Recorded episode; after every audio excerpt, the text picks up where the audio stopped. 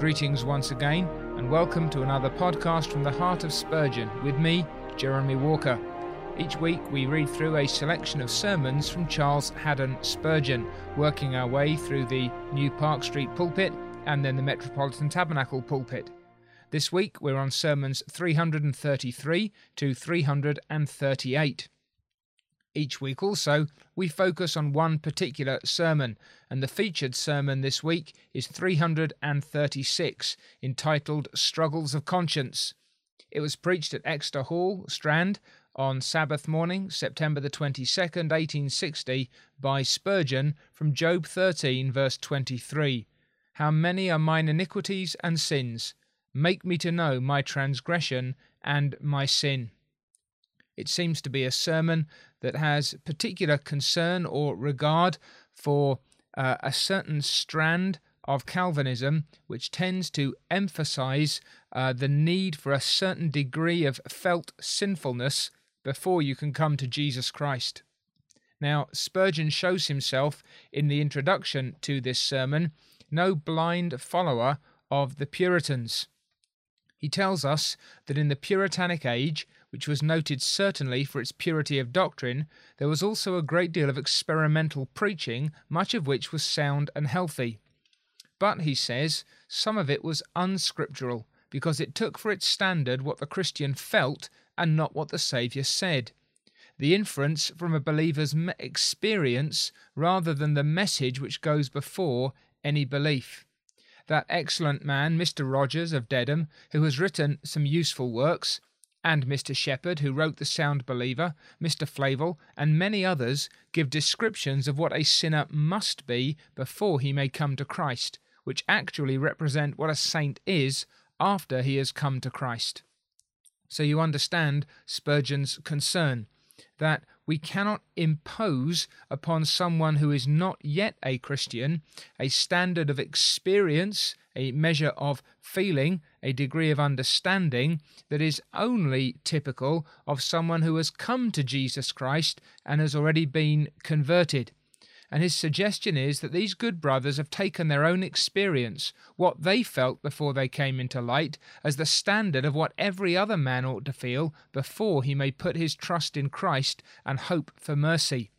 Now, that's important, that uh, sense that we perhaps expect others to have felt only what we have felt or all that we have felt in order that they too may be considered Christians.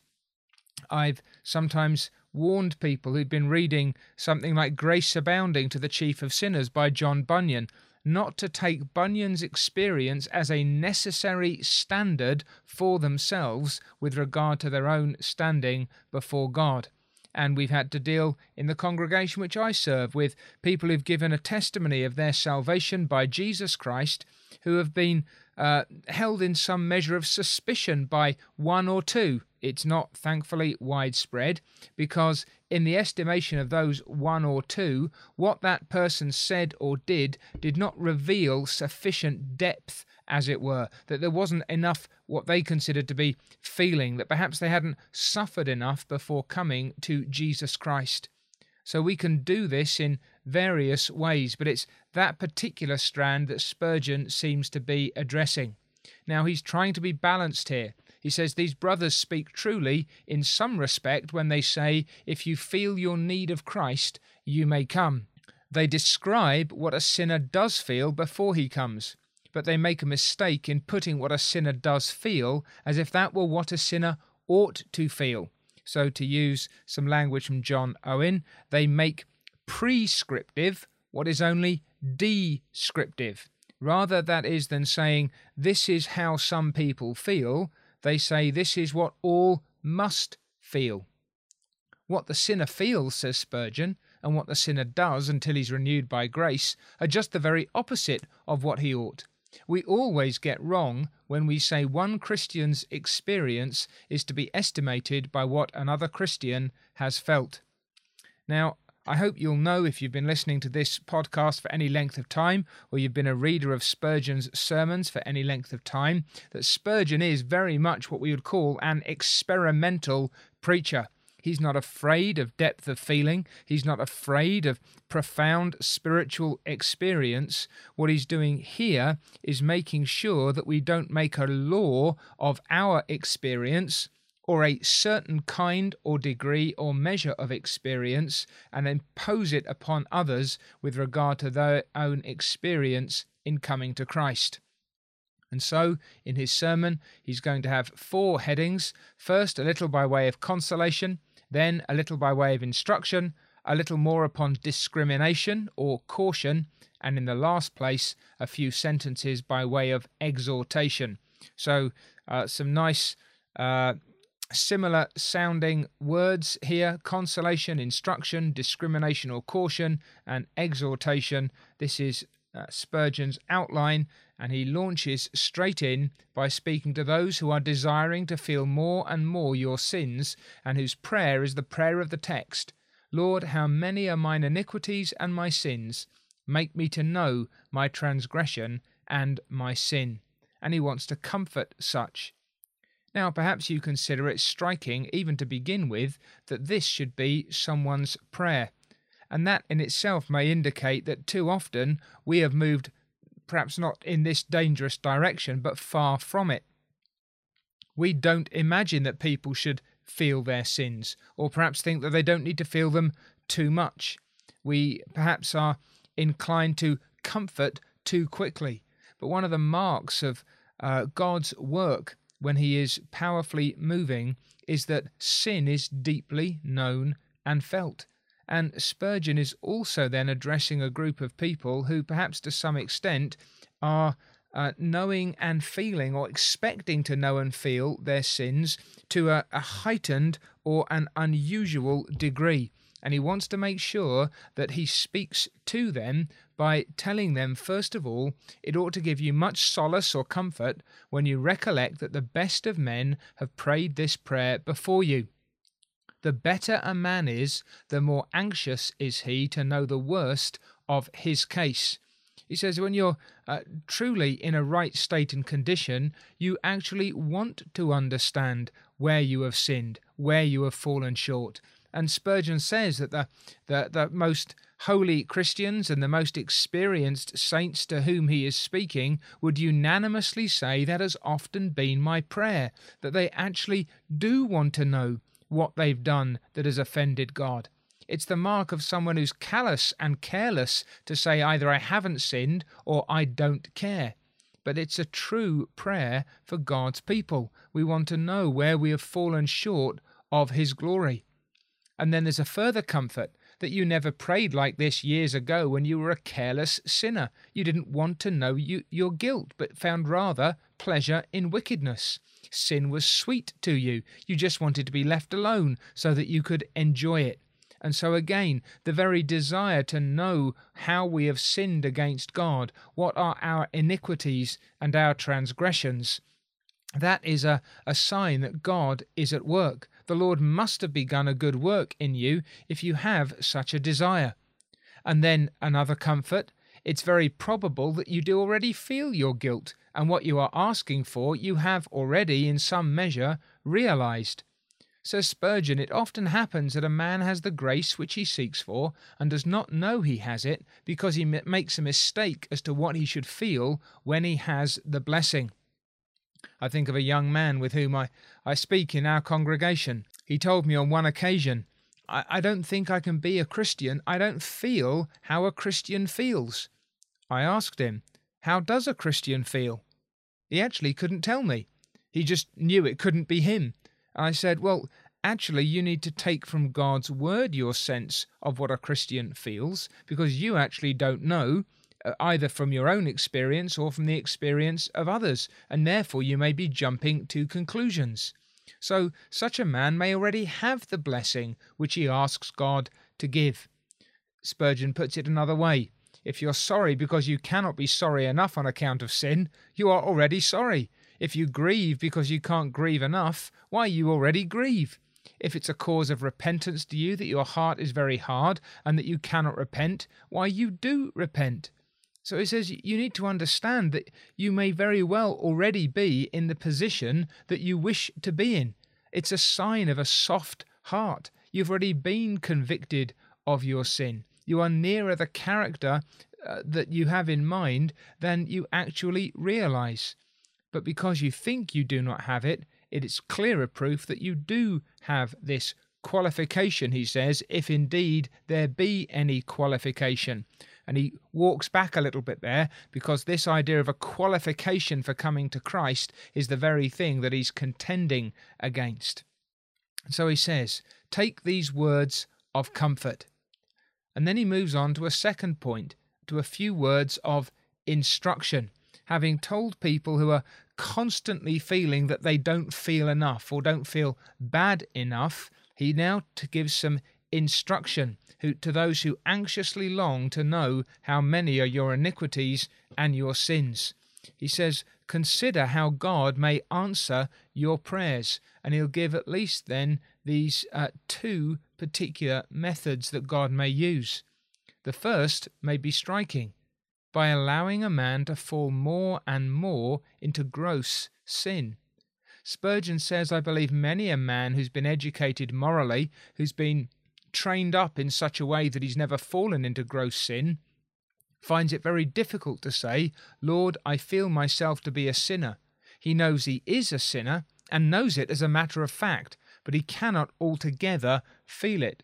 That's often true of those who are brought up in a Christian home and who, in God's mercy, have had a measure of godly restraint imposed upon them by parents who are concerned for their well being.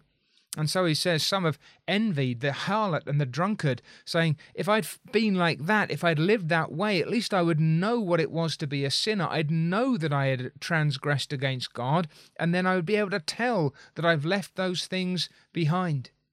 Well, Spurgeon isn't recommending that you pursue sin in order to feel it, not at all, but he's saying that God may allow you to fall into sin in order that you may come to realize what a sinner you are. You realize then that there is inbred sin in your heart that only lacks opportunity to spring out, that your soul is like a magazine of gunpowder, only needing the spark, and there shall come a terrible catastrophe.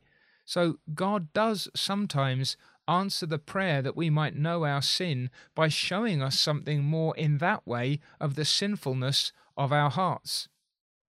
Another way that God does it is not so much by providence, says Spurgeon, as by the mysterious agency of the Holy Spirit. That if you should ever have your eyes opened by the Spirit to see your guilt, you will find it to be the most awful sight you have ever beheld. You will be utterly cast down and crushed, and even then you will have not have seen all and everything of your sin.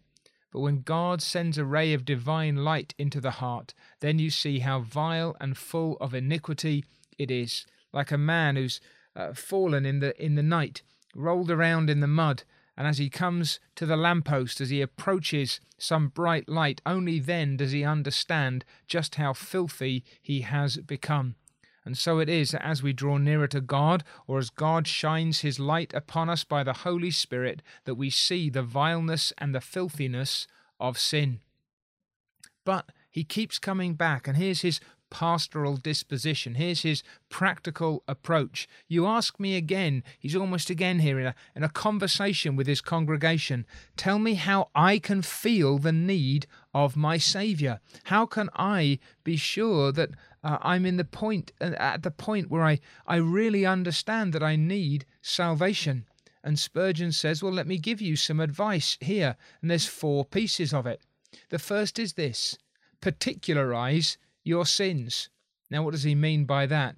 Well, don't say, I am a sinner, but ask, Am I a liar, a thief, a drunkard, have I had unchaste or impure and unclean thoughts? Have I committed unclean acts? Have I in my soul often rebelled against God? Am I often angry without a cause? Have I a bad temper? Am I covetous? Do I love this world better than the world to come? Do I neglect prayer? Do I neglect the great salvation? The point here is that it's relatively easy to say, Oh, I'm a bad person. But then, if someone says, Yes, you are, and you've done this, this, and this, then perhaps your heart says, No, I haven't. I'm not that bad. Spurgeon says, Get ahead of the game. You deal with your own heart. You shine the light of God's word upon it. You address the particular sins that you have committed. And so you uh, you need to come to grips then says Spurgeon with particular sins. So don't be general in your dealings with your own soul. Don't be general in your confessions before God. Name your sins. Bring them into the light. My friends, it's it's painful. It's ugly. It's shameful. And sometimes, if you've been accustomed to generalize and you start dealing with particular sins, you will find that there is a resistance to do so that perhaps you had not before really grasped. That when you have to come to God and say, I have done this, and I have done this, and I have spoken like this, and I have been in this place, and I have had these thoughts, and I have committed these actions, that you begin to see the sinfulness of sin. And then a second thing, hear a personal ministry. Don't sit where the preacher preaches to you in the plural number, but where he deals with you as a man alone by yourself. Again, Spurgeon isn't saying that you, you need to hear a preacher who names you by name, but that he speaks very particularly, who makes you feel like he's talking to you and pointing the finger toward you. We want men like John Berridge, he says, who've pulled the velvet out of their mouths years ago and cannot speak fine words. Men that hit hard, that draw the bow and pull the arrow to its very head and send it right home, taking deadly aim at the heart and the conscience of men, ploughing deep hitting at the private lusts and at the open sins, not generalizing but particularizing, same idea as before, not preaching to men in the mass but to men in the detail, not to the mob and to the crowd, but to each man separately and individually. Grow not offended with the minister if he come home too close to you. Remember that is his duty. And if the whip goes right round you and stings you, thank God for it. Be glad of it. Now, that's the very reason why a lot of people leave a particular church or criticize a particular minister. You're too particular. You're too specific. You make me feel bad.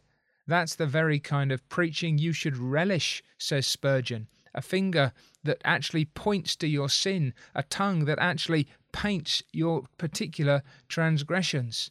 Let me, if I sit under a ministry, he says, sit under a man who uses the knife with me sometimes, a man who will not spare me, a man who will not flatter me. Now, notice the sometimes.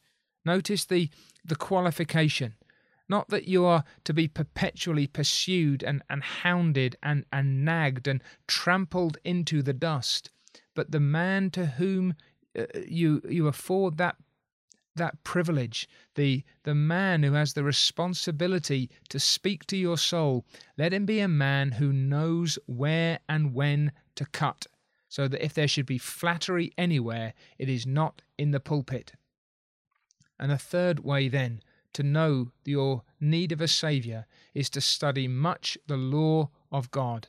Understand that God's commandments mean not only what they say in words, but that they touch the thought, the heart, the imagination. Again, a great need today when some or all of the commandments are often uh, bypassed, diluted, or uh, pushed into the distance in some way.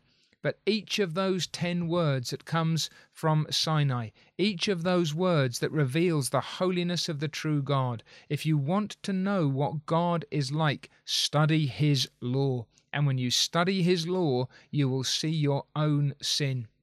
And the fourth way, spend much of your time in thinking upon the agonies of Christ, for the guilt of your sin is never so clearly seen anywhere as in the fact that it slew the Saviour. What an evil thing sin must be, which cost Christ his life in order to save you. So, how do you feel your sin?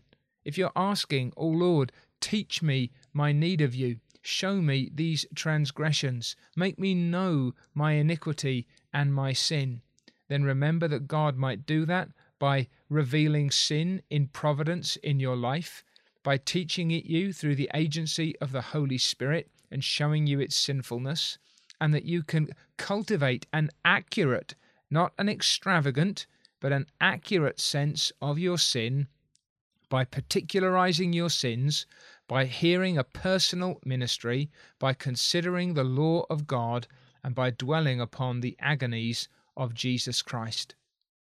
Now, does that attract you? I'm not saying you necessarily find the idea particularly pleasant, but is there any appetite for you to know your sins, to understand the preciousness of Jesus Christ to your soul as that of a sinner? These are, says Spurgeon, truly some of the marks of someone who is being dealt with by the Spirit of God. And now, very briefly, he says a few sentences by way of discrimination. And this is again uh, these pastoral touches that come out because he is aware of how easy it is to get these things wrong and how often flawed teaching has introduced a, a flawed notion. So he says, discriminate carefully here between the work of the Spirit and the work of the devil. The work of the Spirit is to make you feel yourself a sinner. It is not the Spirit's work to make you feel that Christ could forget you.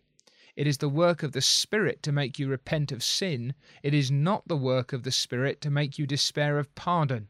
That is the devil's work. You see how careful he's being here.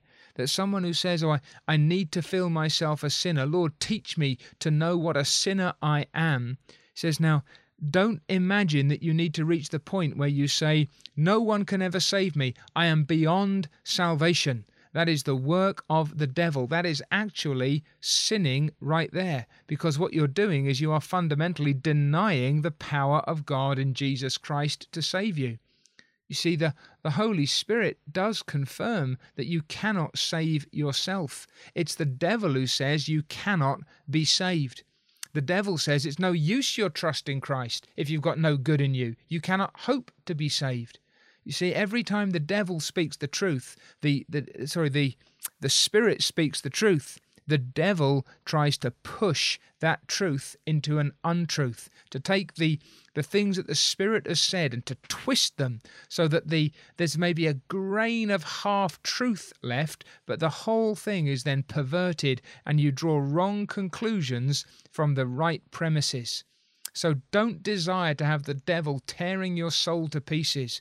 Don't desire to be brought to a point that is the work of the devil and not the work of the Holy Spirit. The less you have to do with the devil, the better. And if the Holy Ghost keeps Satan from you, says Spurgeon, bless him for it. Do not wait, then, to have the terrors and the horrors that some have, but come to Christ just as you are. And then another caution Take care that you do not try to make a righteousness out of your feelings. Here again is this hyper Calvinism. If you say, I may not go to Christ until I feel my need of Him, that is clear legality or legalism. Christ does not want you to feel your need in order to prepare for Him. He wants no preparation, and anything which you think to be a preparation is a mistake. So as soon as you've said, I need to be this or that before I can come to Jesus Christ, then you are taking away from Christ. You're making, at least in principle, a contribution to your salvation. You are effectively trusting in your feelings rather than trusting in the Saviour. You're saying, I trust Christ because I feel my need, which is effectively to say, I trust myself. All this preaching to sinners, then, that they must feel this and feel that before they trust in Jesus, is just self righteousness in another shape. And there's too much Pharisaism, then, says Spurgeon, mixed with hyper Calvinism than there is with any other sect in the world. This idea that you need to be a sensible sinner, that's one of the phrases that was often used still is some places today that you need a certain measure of felt experience of sin, and that qualifies you to come to Jesus Christ. And so says Spurgeon, I do solemnly declare that this preaching to the prejudice and feelings of what they call sensible sinners is nothing more than self righteousness taking a most cunning and crafty shape, for it's telling the sinner that he must be something before he comes to Christ. It's terrible, isn't it? that you you can pretend that your pride is humility that you say oh i need to feel low enough in order that i may then come to christ I need to have this measure of uh, guilt and, and felt need before I can approach Jesus. That is pride. The gospel, then, says Spurgeon, is preached not to sensible sinners or sinners with any other qualifying adjective, but to sinners as sinners, to sinners just as they are. It is not to sinners as repentant sinners, but to sinners as sinners, be their state what it may, and their feelings whatever they may. And here Spurgeon is, is showing himself one of the so called uh, marrow men uh, a book by a man called Edward Fisher called The Marrow of Modern Divinity, published, I think it was the 17th century. Um, and there'd, there'd been over the course of the years various uh, challenges and to this idea of a sinner coming to Christ as he is, as opposed to needing some prior work, some measure of qualification or preparation. And Spurgeon is showing himself one of those who says, No, the sinner, by virtue of being a sinner, needs to come to Christ as he is. All the fitness Christ requires is to feel your need of him. All the uh, appropriateness, all the readiness is that you feel your need of him. This he gives you, says the hymn writer Joseph Hart. This he gives you. Tis his spirit's rising beam. So don't uh, overemphasize that feeling of your need of him, separated from the fact that that is Christ's own work by his spirit in you. Believe then, my master is longing to save you, says Spurgeon. Trust him. Act on that belief, sinner, and you shall be saved, or else I will be lost with you. And then one more thing he says anything which keeps you from Christ is sin. Whatever thought you have which keeps you from trusting Christ today is a sinful thought, and every hour you continue as you, you are, an unbeliever in Christ, the wrath of God abides upon you. You say, Lord, I am not worthy but I do will to come. Or if I don't will, yet I will to will. Therefore I will come just as I am. I know I have no good feeling to recommend myself to you, but then you do not want good feeling in me. You will give me all I want. You see again how uh, this so called good feeling of being guilty can become essentially a qualification to come to Jesus Christ. And it is not your experience that is the uh, the qualification, the right that you have to come to Christ. You are called to come. And so, says Spurgeon, my dear hearers, I feel so glad I have such a gospel as this to preach to you. If you've not received it, I pray God the Holy Ghost to send it home to you. It's so simple that men cannot believe it is true. If I were to bid you take off your shoes and run from here to York and you would be saved, why, you would do it at once and the road to York would be thronged. But when it's nothing but the soul quickening words, believe and live, it's too easy for your proud hearts to do. If I told you to go and earn a thousand pounds and endow a church with it, and you'd be saved, you would think the price very cheap. But when I say trust Christ and be saved, you cannot do that. It's too simple. Oh, madness of the human heart! Strange, strange, besotted sin! When God makes the path plain, men will not run in it for that very reason. And when he sets the door wide open, that's the very reason they will not come in. They say if the door was half ajar and they had to push it open, they would come in. God has made the gospel too plain and too simple to suit proud hearts. May God soften proud hearts and make you receive the Saviour. And now the last point, by way of exhortation. And there's just a few brief points here, and we need to press on as well to, to finish in reasonable time today. In the first place, it's a very great sin not to feel your guilt and not to mourn over it, but that's one of the very sins that Christ atoned for on the tree. And you see here how, again, Spurgeon is trying to, to make sure that he removes every obstacle to a guilty sinner coming to Jesus Christ. Yes, you should feel your guilt, and yes, you don't feel it enough, but Christ died for even that sin. Oh, sinner, he says, if Christ had only died that we might be forgiven of other sins except our hard hearts, we should never go to heaven, for we have, all of us, even we who've believed, committed that great sin of being impenitent before him. Again, he says, Come to Jesus, because it's He only who can give you that heart for which you seek. If men were not to come to Christ till they feel as they should feel, they would never come at all. They never feel. We never feel what we should feel. If we wait until we do, we are cutting ourselves off from Jesus Christ. He came as He is, for us as we are, and we need to come to Him. And come because He can soften your heart, and you can never soften it yourself.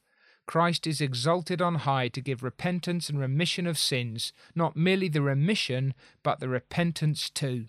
Yes, Christ is just the Saviour for you, a Christ that begins at the beginning and does not want you to begin, a Christ that shall go to the end and won't want you to finish, a Christ that does not ask you to say Alpha and then he will be the Omega, but he will be both Alpha and Omega. So here we are, the only way in which you've been saved, the only gospel Spurgeon and any preacher can truly find in the Bible is a looking to Jesus Christ. Well, this is a a stirring and a striking sermon, as so often from Spurgeon. What he's dealing with here is this fearful uh, hyper Calvinism that imposes upon a sinner a certain standard of feeling or experience before they can come to Jesus Christ. And Spurgeon says it is not so. Christ is the Saviour of sinners, not of a certain kind of sinner, but of a, all the sinners who come to him repenting and believing, they will find that even their repenting and believing was of Christ in the first place. So he says, don't demand of yourselves something that God has not demanded of you. Don't impose upon others a standard of feeling or experience that the Bible does not require. He himself teaches us our need. And for those of us who are guilty that we don't feel guilty enough, all that we need is already in Christ. And if He's working that in us, we must come to Him. We must trust in Him. We must look to Him. I hope there's something here of blessing and value to your soul. Perhaps you say it's very far removed from my experience. Well, perhaps you'll yet come to be able to counsel or help somebody. Or perhaps you say, This is the very thing that I feel. If it is, may Spurgeon's wise pastoral preaching blow apart those unscriptural notions of what it means to, to come to Jesus Christ and how a sinner may come to Jesus Christ and give us the comfort that our souls need. Next week featured sermon is 345 Self Sufficiency Slain. I hope you'll join us again then, and I hope that these sermons will continue to be a blessing to your soul, that you will learn to cry out with Spurgeon how many are mine iniquities and sins? That you will ask with Job, Make me to know my transgression and my sin. That you will enter into that holy desire to know what it is to have offended against God, and yet, in so feeling, that you will not impose upon yourself or others that which God has not demanded, but will come to Christ in all the fullness and sufficiency of His saving work and find Him a Saviour for sinners such as we are. May God bless this to our souls, and thank you for listening. Thank you for listening.